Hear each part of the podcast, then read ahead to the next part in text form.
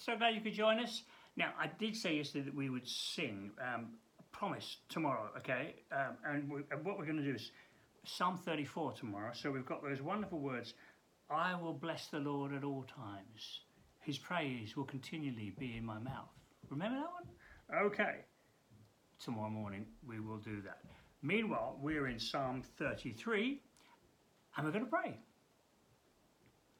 Lord, please open the eyes of our hearts and minds to see wonderful, uh, inspiring, joyful things in your word today, I pray.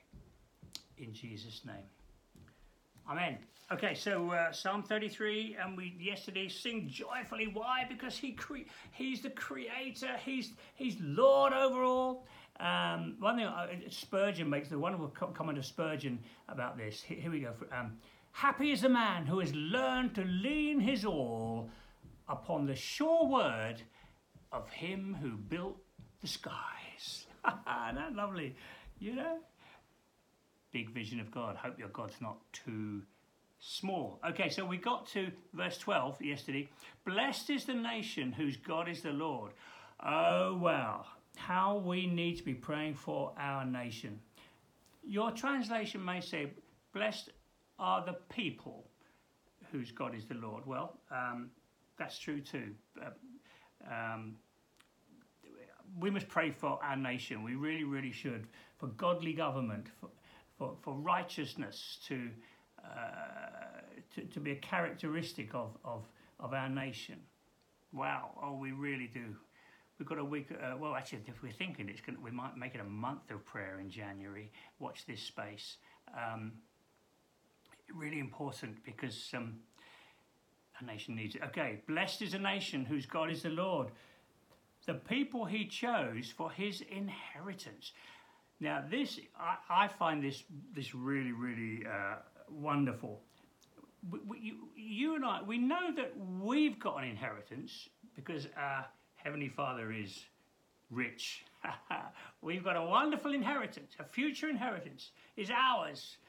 Yeah, but there's another truth in Scripture that's, that tells us that, this is astonishing, that we somehow, we are His inheritance, His treasured possession. You look forward to your inheritance, don't you?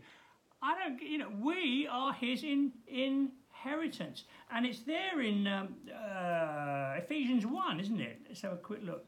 Why didn't I? Okay, here we go. Ephesians 1. This, here we are. It's in Ephesians 1.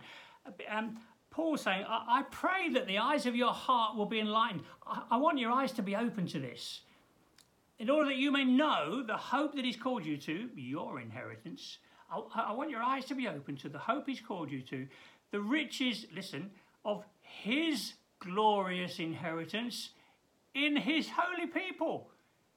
I want the eyes of your understanding to be open. I want you to understand you and I somehow are his treasured possession, his inheritance. This is the church. This is the beauty of the church.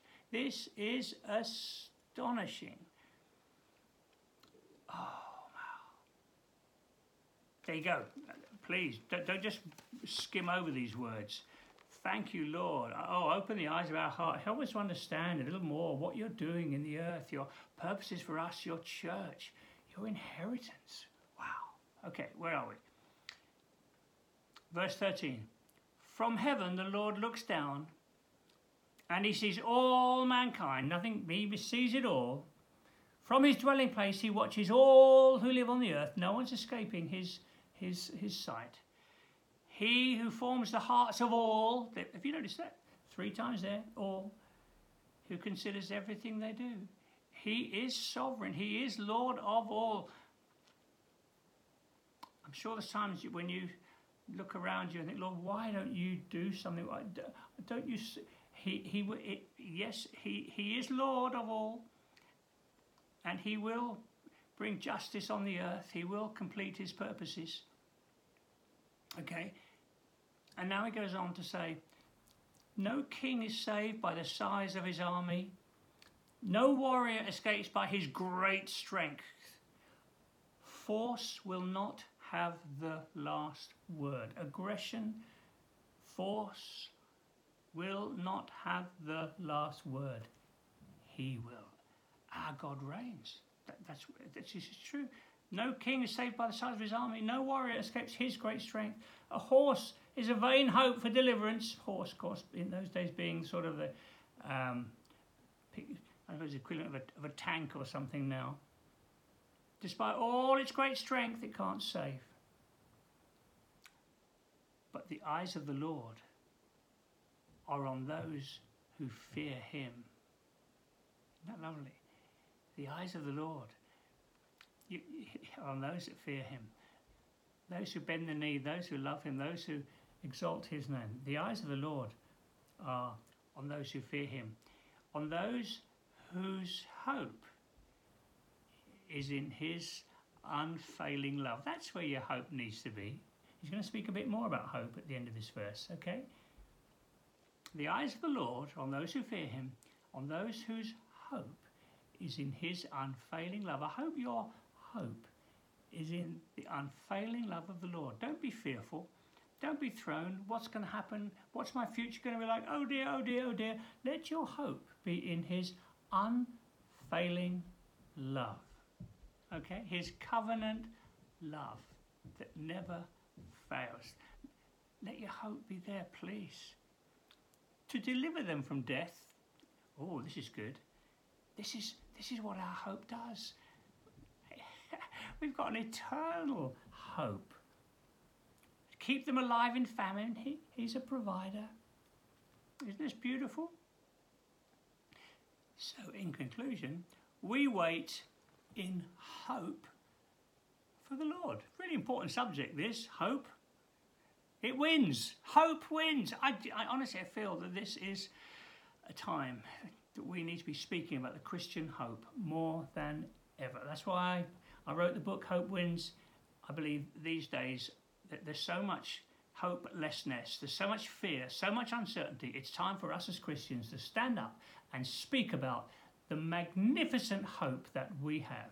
I hope you're clear on the hope that is yours as a, a child of a, a, a, child of promise, a child of grace, someone who, who is the Lord's inheritance. Okay, we wait in hope. Hope is patient, okay?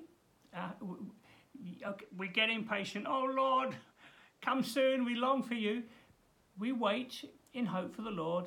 He is our help and our shield. Our, our trust is in you, Lord, in these turbulent days. But more than that, in Him our hearts rejoice. Isn't that lovely? Ours is not a, a so a sort of somber hope. It's a it's a joyful hope. Lord, we uh, you know we we can face difficult circumstances with joy in our hearts because of what, who the Lord Jesus is and what He's done for us. Okay, in a oh, verse 22. Look at this. May your unfailing love be with us, Lord. So keep making our prayer, Lord. I want to keep myself in your love. Keep yourself in the love of God. Jude, you remember? May your unfailing love be with us, Lord, even as we put our hope in you. I hope you, I keep using that word. Do you get the message? Do you get it? In the turbulence of the times, we fix our hope on the Lord. And I think I need to finish by going to Romans 5 5 because uh, it kind of speaks. Just look at that verse 22 again. May your unfailing love be with us, Lord, even as we put our hope in you. Let's, let's go now to Romans 5 5 and see what it says there. Okay. I'll go a bit early to verse, a bit earlier. We boast in the hope of the glory of God. Not only so, but we also glory in our sufferings. We can go through those things because we know that this suffering produces perseverance, and perseverance, character, and character, hope. And hope does not put us to shame. Why? Because God's love has been poured out into our hearts through the Holy Spirit who's been given to us. Isn't that lovely? Our hope is not going to be put to shame because God's love has been poured out into our hearts through the Holy Spirit. Lord, oh, thank you so much. You've not left us as orphans, comfortless. Your love is, has been poured into our hearts by the Holy Spirit, the Comforter who you've given us. And I pray for those particularly who, who really need, oh, or maybe they, they, they need a fresh revelation of your loving kindness. Maybe feeling the heat of the battle, maybe feeling the heat of challenges. Oh, come, Holy Spirit.